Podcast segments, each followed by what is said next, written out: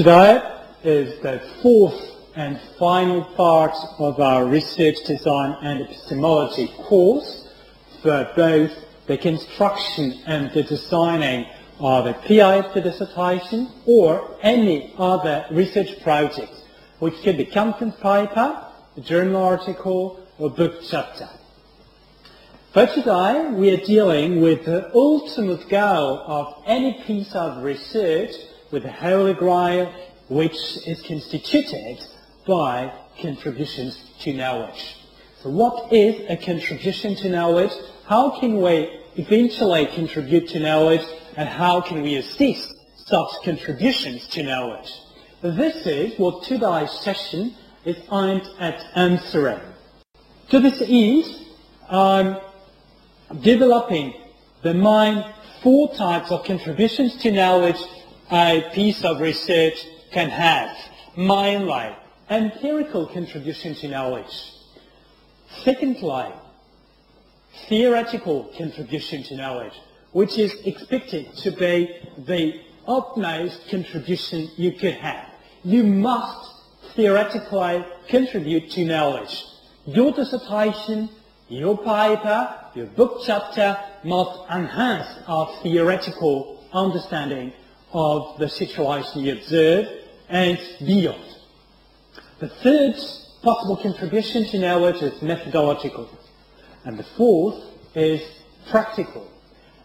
In this respect, the fourth contribution to knowledge is something pro- probably specific to business studies where we expect to have some impact on practice, on what companies and other types of organizations would do, or what we think they should do.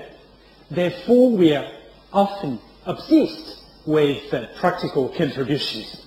But such a contribution in a PhD, in a research paper, in a book chapter, is not compulsory. Even though you are obsessed with this. But I will show you how we can understand, frame and approach practical contributions. Let's start with empirical contributions to knowledge. So what this means, what the value of such a contribution is, and how we can assess such a contribution.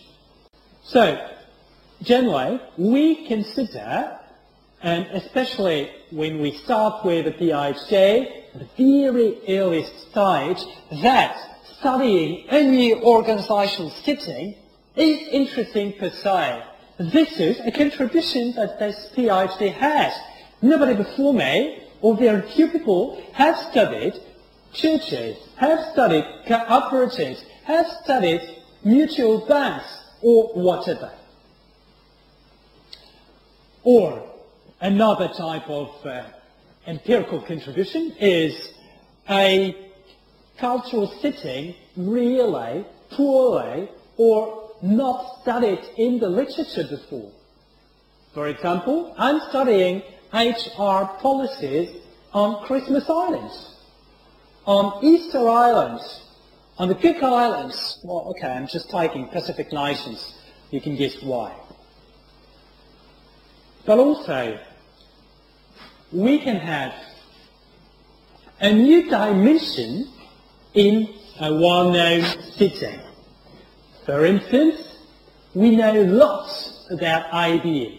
There are plenty of studies showing IBM HR policy, IBM controls, IBM multiculturalism, IBM finance, IBM strategy, blah, blah, blah. So a new dimension in such a wonderfully known setting could be observing people at work. So what they really do and what these dimensions already studied mean to people working at IBM. This could be a contribution to knowledge, an empirical contribution.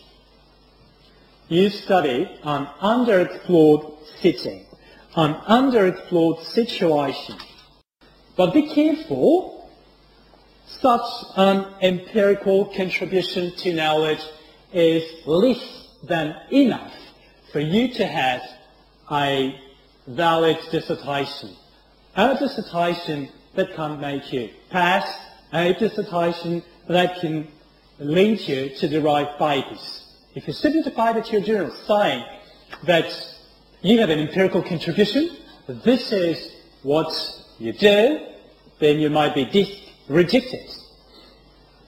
The editor might just reject the paper saying, I'm sorry, no contributions to knowledge, I'm not bothering reviews, by respect by editorial board members. If the editor is uh, not too nasty, he or she might send the paper to reviews for, who would say, this paper should have never been submitted to this journal. There is no contribution. Be it empirical. This is not enough. And the reason why is coming very soon. Next slide. With an empirical contribution that you expect to be central to this dissertation, you must, this is an obligation. It's not optional. You have to. You are to clarify why your new empirical setting is interesting and this beyond its empirical novelty. In other words, you must prove that your topic is interesting to people who themselves are not interested in your empirical site. For instance, if you deal with Christmas Island, Easter Island, the Cook Islands, you must convince the reader who does not know anything about those islands, who are not interested in those islands, that studying those islands, Pacific nations, can have an interest beyond themselves, which means an interest for your discipline. Right? So, the rationale for choosing such an underexplored or understudied setting could be that you bring fresher insights into existing theories by taking small Pacific nations. I'm exploring well-known theories of management or something, but as I'm taking nations that have not been colonized, that have not really been westernized, that are not quite underdeveloped or developing nations, I might observe some issues in employer-employee relationships that I would not see that easily somewhere else. Or taking cultural models for diversity, studying these new cities, shed light on new cultural issues, new cultural dimensions that we no longer see when we study the US, the UK, China, France, Germany, blah, blah, blah. The second reason why you could choose such a novel empirical setting is that this case is extreme. We call it an expressive case. This means a case that reveals dimensions that are invisible in other situations. For instance, if you consider accountability and control in most organization settings, accountability is addressed to stockholders or donors if you take non-profits.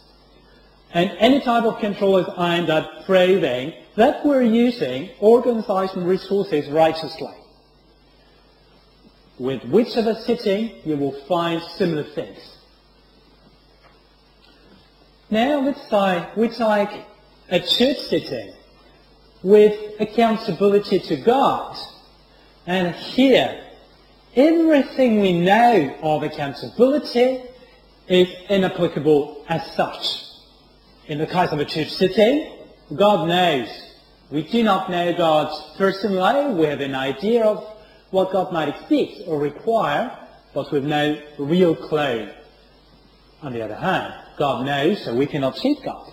Which means accountability is not necessarily a principal-agent relationship. There is something else. And your case, a church sitting here, could help you shed light on such new issues or new dimensions that we no longer see in traditional settings. And here, yes, you have a sort of an, an empirical contribution as well. but also, your new empirical setting has such characteristics and properties that studying it can raise new theoretical issues that you would not see at all anywhere else. For instance, if you decide to study workers' cooperatives and governance in workers' cooperatives or work relationship, the meaning of work in a workers' cooperative, you are unfolding issues that we do not find as such anywhere else. So there are new questions coming. So when we are the owners of the company as uh, uh, cooperative members, what does it mean working there? Are we employed or are we stockholders?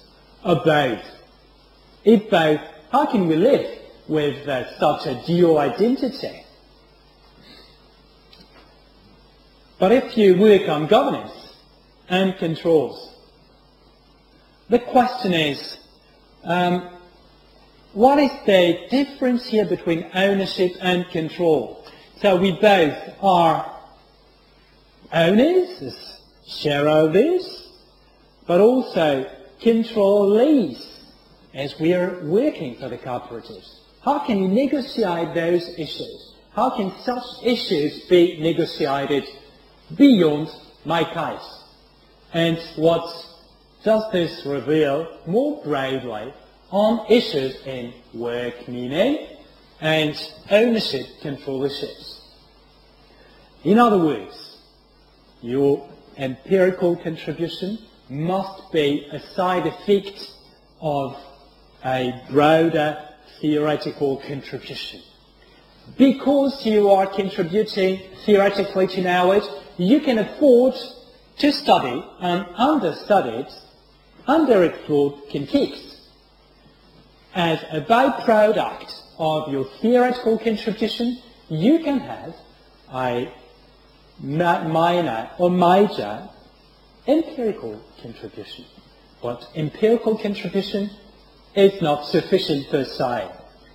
Just claiming one will discard the dissertation. I, as an examiner, and as a reviewer, and as an associate editor in journals, systematically reject a thesis or a paper claiming having merely an empirical contribution. Because this is not what we expect in research. For this, journalism and documentary are enough. Here I'm giving you two examples of uh, empirical contributions that I systematically reject. I'm not alone in this case. I'm just uh, incarnating here one type of researchers calling for theoretical contribution. So, saying, this slide or topic has never been studied before, so it is a contribution. This is not acceptable. I can return the following. If this slide or topic has never been studied before, this might be because it is not interesting. So why bother studying something which has no interest? Or, yes, that's true, nobody has studied it, it might be of interest, but we cannot study it. Do we have data? No. So something like, um, how is uh, or strategic planning on Jupiter, on Mars, on the Moon? I have no clue. We cannot get data for this, so we cannot really speak of that easily. That's quite normal. This is not feasible. Or, so what? Okay, this has never been studied before. So what? Why is it interesting studying this today in particular? And then, of course, most of you would give me lots of good empirical reasons. yes, uh, such organizations amount up to that number of employees and collect that amount of money, blah, blah, blah. Well, this year is the International Year for Workers' Cooperatives, which means that cooperatives must be studied. Now why? Well, this is empirical. I still do not know what is theoretically appealing for academia. Reject. This does not mean that the topic is of no interest. This just means that you find at convincing the reader of the reasons why it is interesting. What matters is how you sell your empirical contribution as part of something broader. Another type of uh, client empirical contributions that is systematically rejected is China is the second largest economy in the world, therefore it is interesting studying Chinese companies. Same story, same answer or questions. No, I'm sorry, China is today the second largest economy in the world, but China is more than that. How come? What do you mean? But China is the incarnation of a certain type of capitalism, um, probably somehow ambiguous, with um, some islands that joined China and brought capitalism, Western capitalism, into this uh, renowned communist country. So there is something particular there.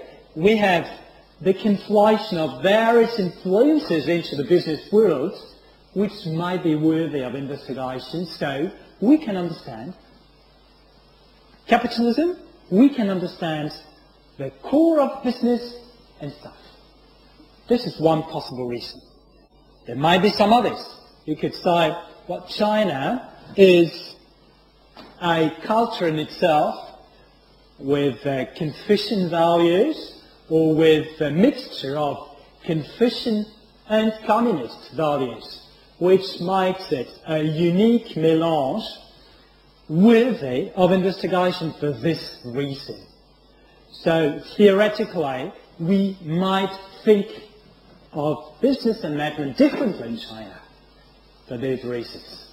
So China is not Japan, China is not Vietnam, China is not India for some reasons, and this is for those reasons that we need to study it in itself.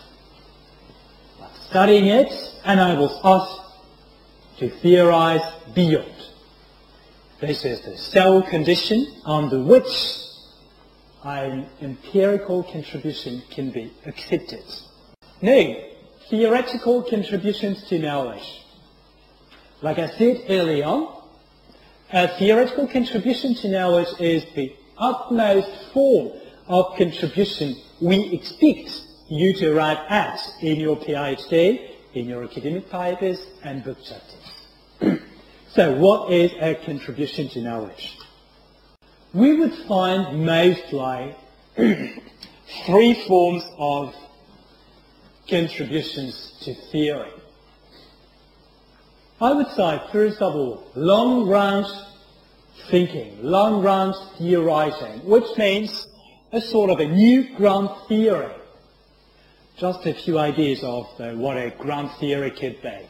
The human relations theory, the Hawthorne effect, that works pretty well in human resources management, research, control, or strategy.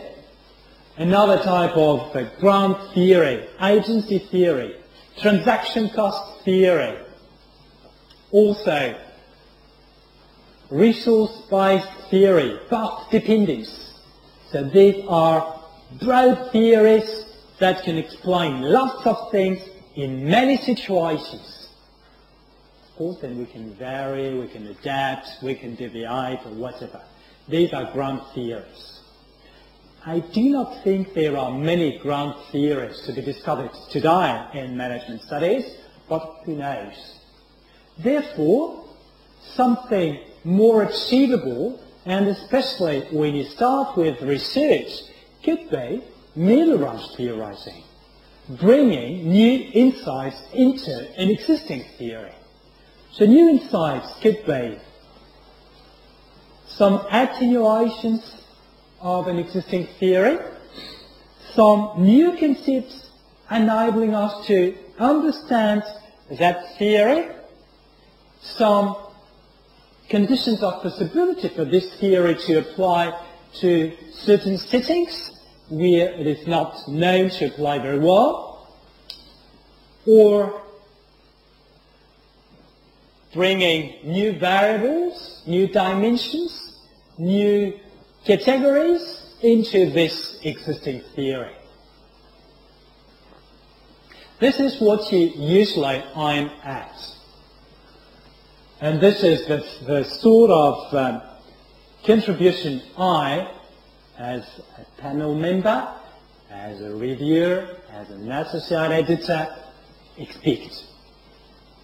Not less. Less is not that interesting. Less is short-range theorizing, whereby you just confirm or refute prior theory, saying, oh yes, they're right, full stop. Or, no, they're wrong, full stop. If they're right, and you do not suggest how and why and under what conditions they might be right, blah, blah, blah, it is a poor contribution to theory.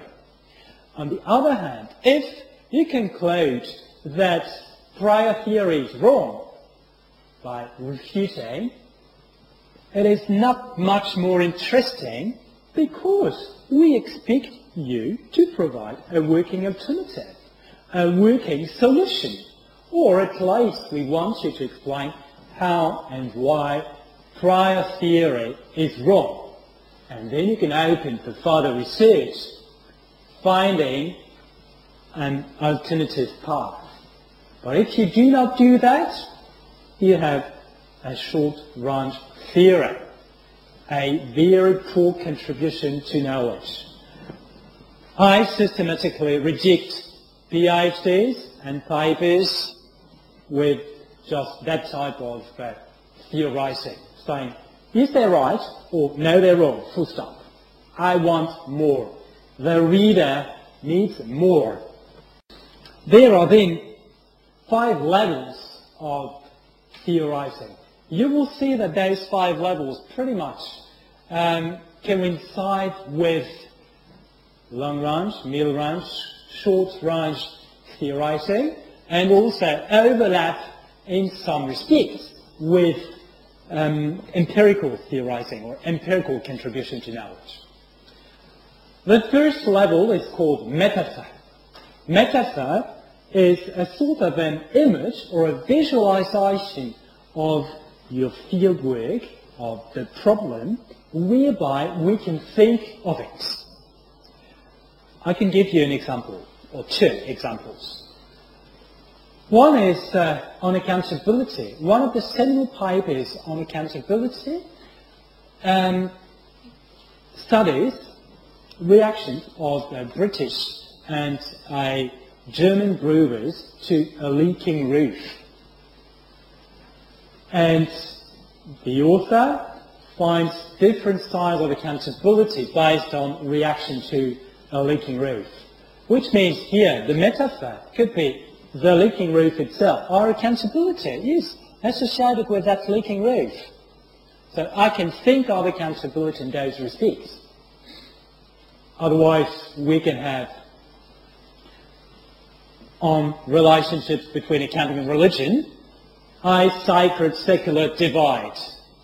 So yes, you can imagine a river, a gap, separating accounting on one side, religion on the other. A sort of a river with two banks. Yeah, okay, I can imagine this. And beyond that, management and the mission, a gap between the two. You can have a metaphor, an image, a visualization of your conclusions. This is the very first level, still quite descriptive. The second level of theorizing lies in differentiation. Differentiation means that you have two or more questions or concepts or nuances or variations on a theme. This is to say, you say, oh, this is different from here because blah, blah, blah. Differentiation means that you must try to show what is specific, what is different, and why two or three or four or more objects are not the same. Still the same example. If you take the leaking roof, we can have different perceptions of accountability for a leaking roof. The British brewer would not have the leaking roof fixed because this means I'm taking money from my earnings and I cannot pay stockholders. Stockholders expect financial wealth. So I can't do that. My accountability to stockholders lies in my giving them the money they want. On the other hand, the German brewer in that study says, no, I'm having the roof fixed because having this leaking roof might endanger and compromise operations that, at the end of the day, will result in me being incapable of creating value for stockholders. My accountability is for the good conduct of operations. And at the end of the day, you arrive at two styles of accountability. One for money, one for operations. This is a differentiation. If you take the example of uh, accounting and religion, or the mission and management anywhere, and observe a sacred secular divide, or whatever, you see that you have two realms, two spheres, and that each of them is specific. And you arrive at explaining what is specific and why they are not the same and why they might not be quite compatible with each other. This is the second level of theorizing. The third level is the fact of conceits. This means you tell your story, so you have a metaphor or not, you differentiate or not, but the story you tell is based on words, keywords that make sense to your discipline. This means you do not write in full in plain language. You use some concepts having a specific meaning within your academic community. If you are in finance, some key concepts are risk, return, liquidity, yield, stock, share, option, bonds, interest rates, cost of capital, blah, blah, blah. You cannot really avoid speaking of that. If you speak of individuals putting money on the side, um, putting money on the stock exchange. In plain language, you would say, oh, people are investing. Yeah, they're investing. The proof is that there is a return. Yes, in plain English, that's true. But if you speak in economic of finance terms, this does not work because investment means something else. Investment is supposed to be productive and the fact of companies. When you are an individual but putting money on the side and expecting a return, this is called savings. So if you speak of investments associated with individuals, there is something that does not work well in the community. you will not be understood. Or people might think you misunderstood the point. If you are in HR, you have issues in payroll, pay slip, compensation, workload, um, pay package, etc. The such can sit specific to your discipline. If you deal with management, hierarchy, M form, U form, I form, J form, or whatever, we know what you mean by that. So you cannot be approximative, use conceits, and behind the conceit is an idea generally accepted and understood within your community of interest. That's why you must tell your story using those conceits because the way you write your story shows how these conceits are, in your specific case, interrelated, how they interact with each other, how they enrich each other, and how, at the end of the day, they help you form a theory. and this is the third level of theorizing. The fourth level of theorizing is called context-bound theory. A context-bound theory is a theory, you know, a systematic explanation of relationships between variables, categories, individuals, or whatever, that applies either in full to the very sitting. you study, or a broader set of settings. I would say here, you should not only rely on a theory that works in the setting you observe. You must try to see what in that setting is specific, what is common to other settings, forming another set, a broader set, and then you must try to enrich our theoretical understanding of that set. For instance, if you deal with marketing in the Red Cross, what matters is not really to have a theory that really, really explains what happens in the Red Cross. We might be interested in a theory explaining what happens or how marketing works in international charities. Right? So this means large charities with international prisons. This could be a good idea. This is a context. But more broadly, couldn't we try to arrive at a theory that applies to charities in general? If yes, wonderful. But this set of charities in general is also part of a broader set, which is that of NGOs, non-governmental organizations. Perhaps you can arrive at a theory of marketing in NGOs. But NGOs themselves are part of a broader set, which could be non-profit organizations. Perhaps your study of marketing at the Red Cross can enable you to theorize marketing in non-profits.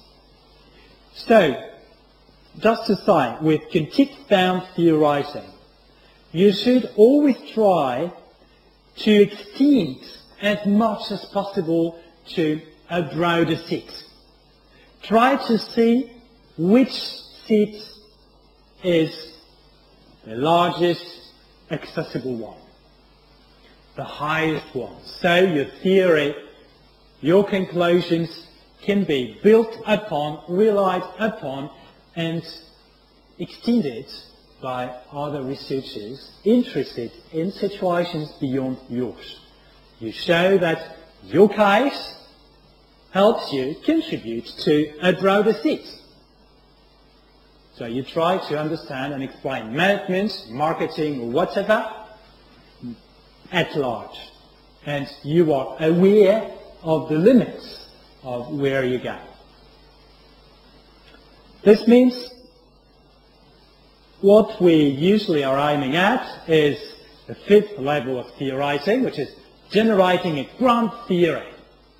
You know, the big theory that works everywhere, almost, the big theory that explains lots of things, that can be applied anywhere, that can be criticized everywhere as well, but which is present.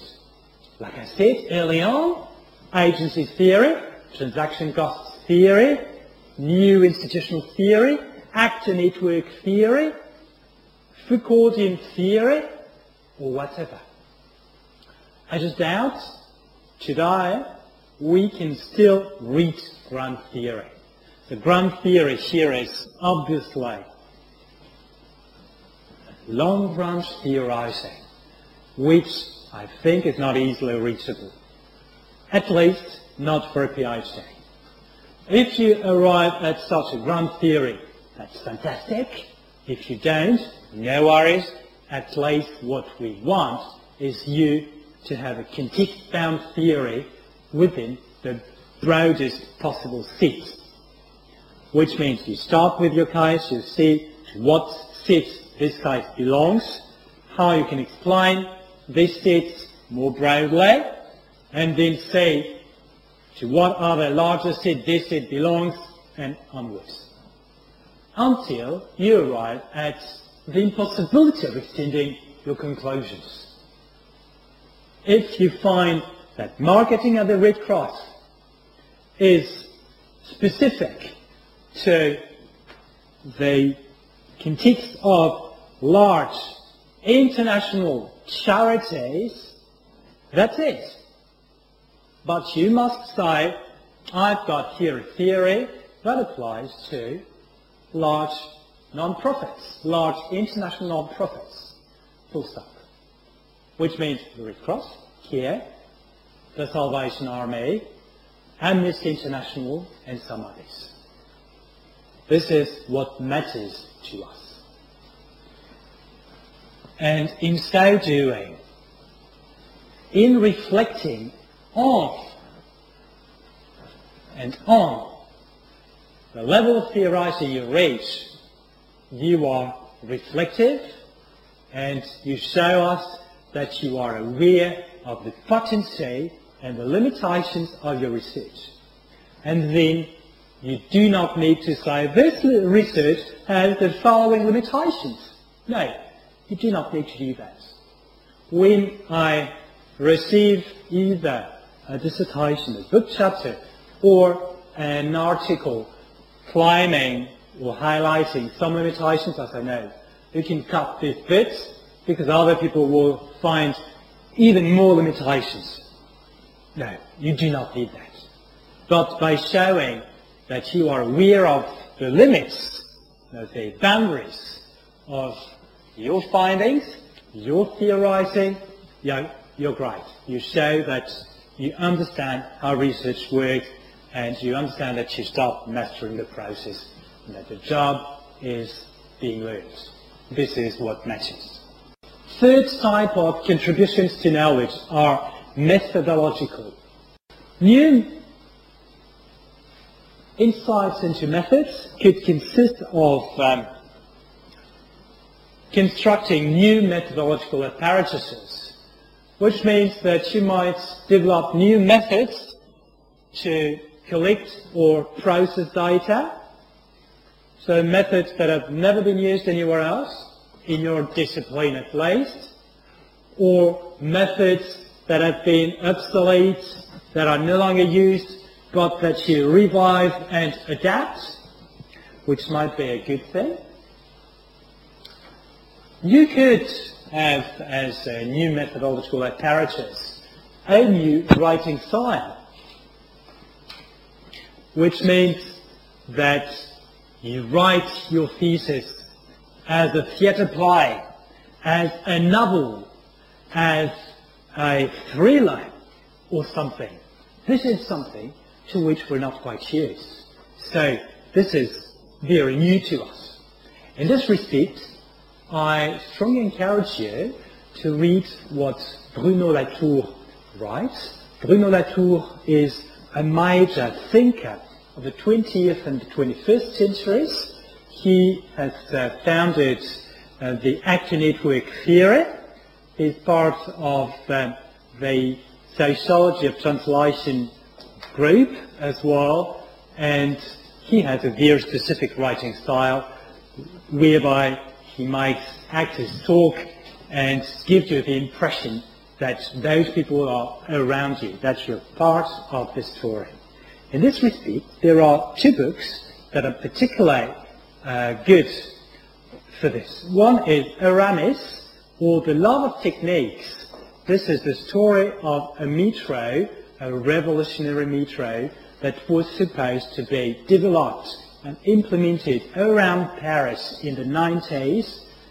It failed, but the story of this metro is written in first person as if the author, as if the reader were in the shoes of that metro.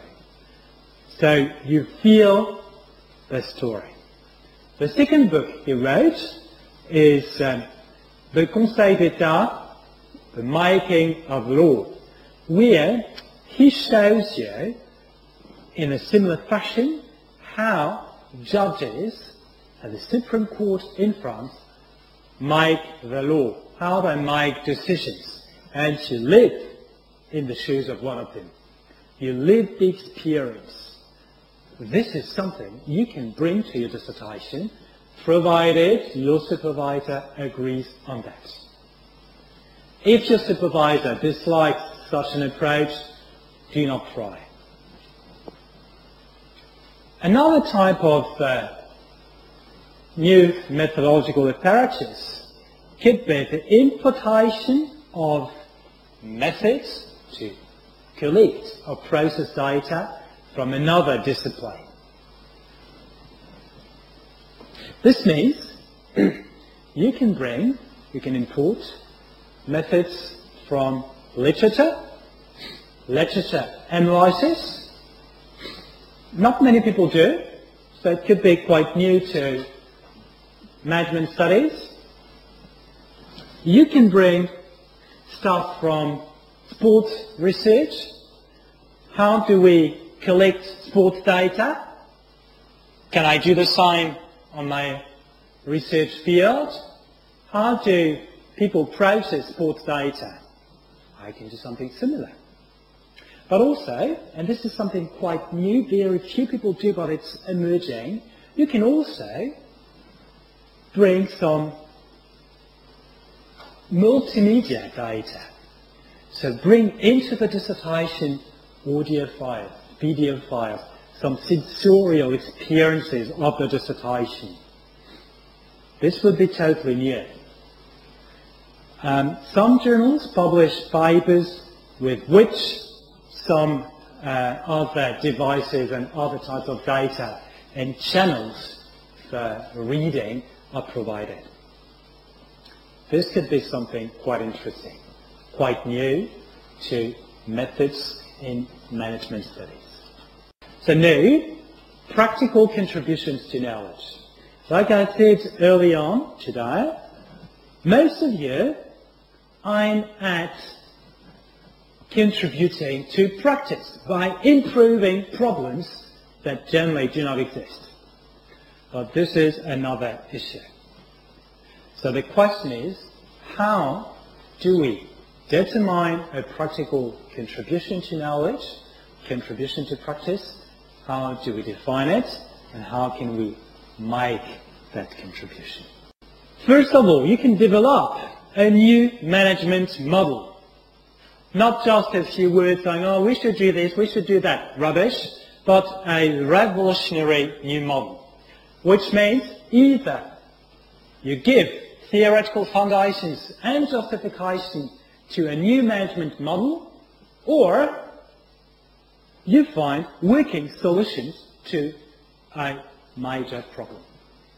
So in the first case, we have a worldwide known new model in both strategy and management control called the balanced scorecard or the value chain. Both have been revolutions to practice. Organization leaders, leaders have thought of the company, not only in terms of cost, but in terms of responsibility centers, accountability centers, where value is. So Porter, with the value chain concept, brought a new model that companies applied in decision making. Likewise, Kaplan and Norton developed a new strategic management tool, a new management control tool called the Balanced Scorecard, whereby we identify four perspectives for performance, all of them being linked with the strategy and vision we have for the company, and all of them being linked together. Those perspectives are financial perspective, of course, customer perspective, internal business processes, and learning and growth perspective. And there, they also suggested ways of defining financial, non-financial um, key performance indicators and no critical performance indicators. With the shift and the balance scorecard, this practical innovation is widely used worldwide. Lots of companies use it. Lots of companies implement it still today. This could be a new model. Or, like I said, from the case you study, you can find a systematic working solution to similar issues, similar themes, visible in other situations, in other settings. For instance, um, the CAMI, so the Consortium for Advanced Manufacturing Innovations, it's a think tank based in London, found activity-based costing as an alternative to process costing. Rather than just adding cost, you know, when you try to measure how much this or that cost and where you should cut, they found a way of uh, not adding everything and anything, but thinking of our activities our doings in terms of what is strategic for us, what then deserves to be accounted for, what deserves to be deconsolidated, and then at the end of the day, where are the costs we might need to keep and the costs we might need to outsource. And when we find this somewhere, so in one setting, we can arrive at a similar situation or a similar conclusion in another organization. This is a practical contribution. Few here will arrive at such new models today.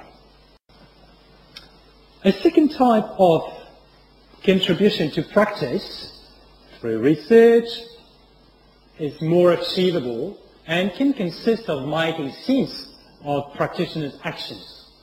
You do not give any prejudice of how people will react to what you write, but what you write helps them in their day-to-day practice. Here are three reactions to my PhD.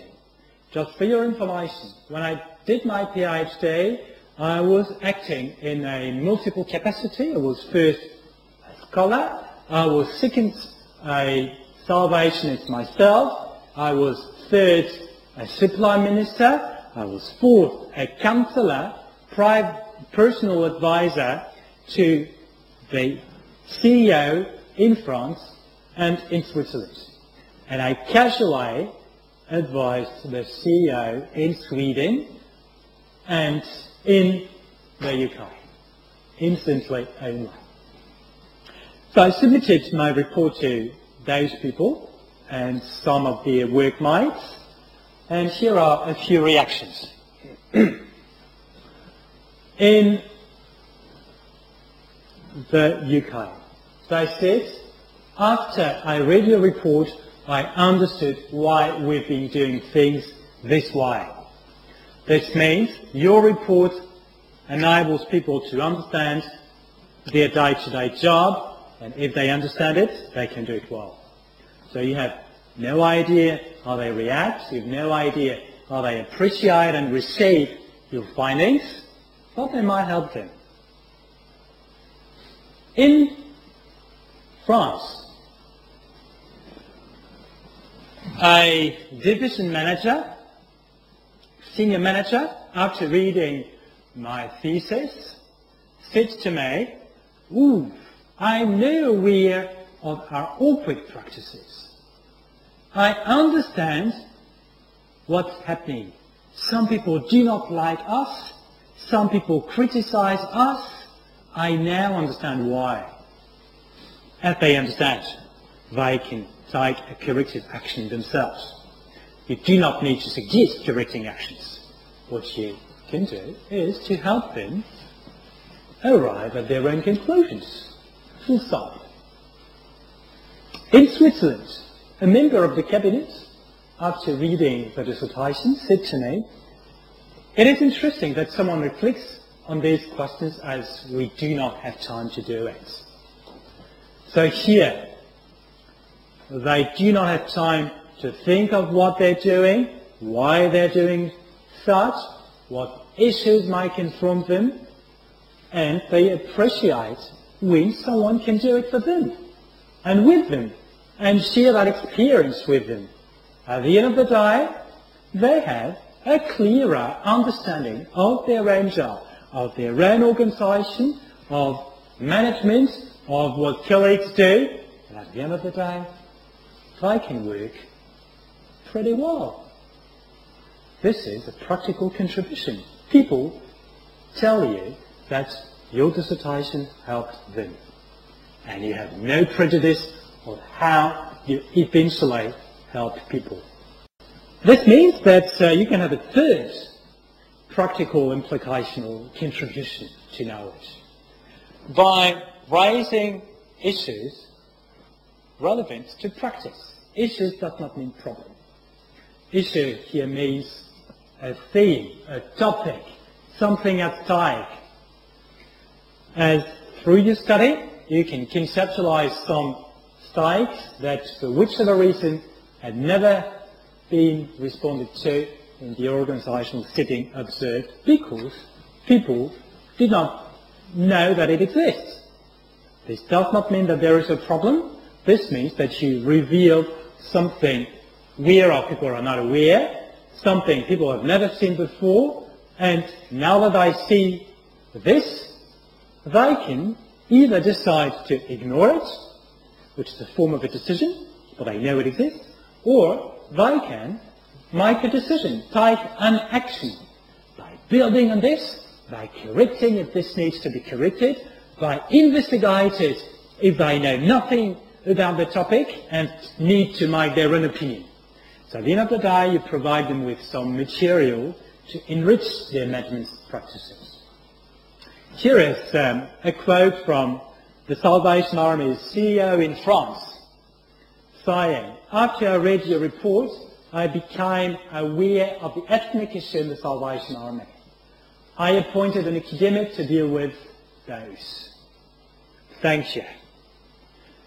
Yes, prior to reading the dissertation, the CEO did not really know that having ethnic congregations across the country um, would result in a big diversity in accountability practices, in how people do social work, in how people react to social work commands, how people react to orders coming from the headquarters, how they report, etc. No, he would not know because nothing emerged. Nothing came up as a stake, a problem, or just a matter of interest. No, nothing. No clue. And after he read this report, so the thesis, he found that yes, there is something of interest. There might be something deserving investigation.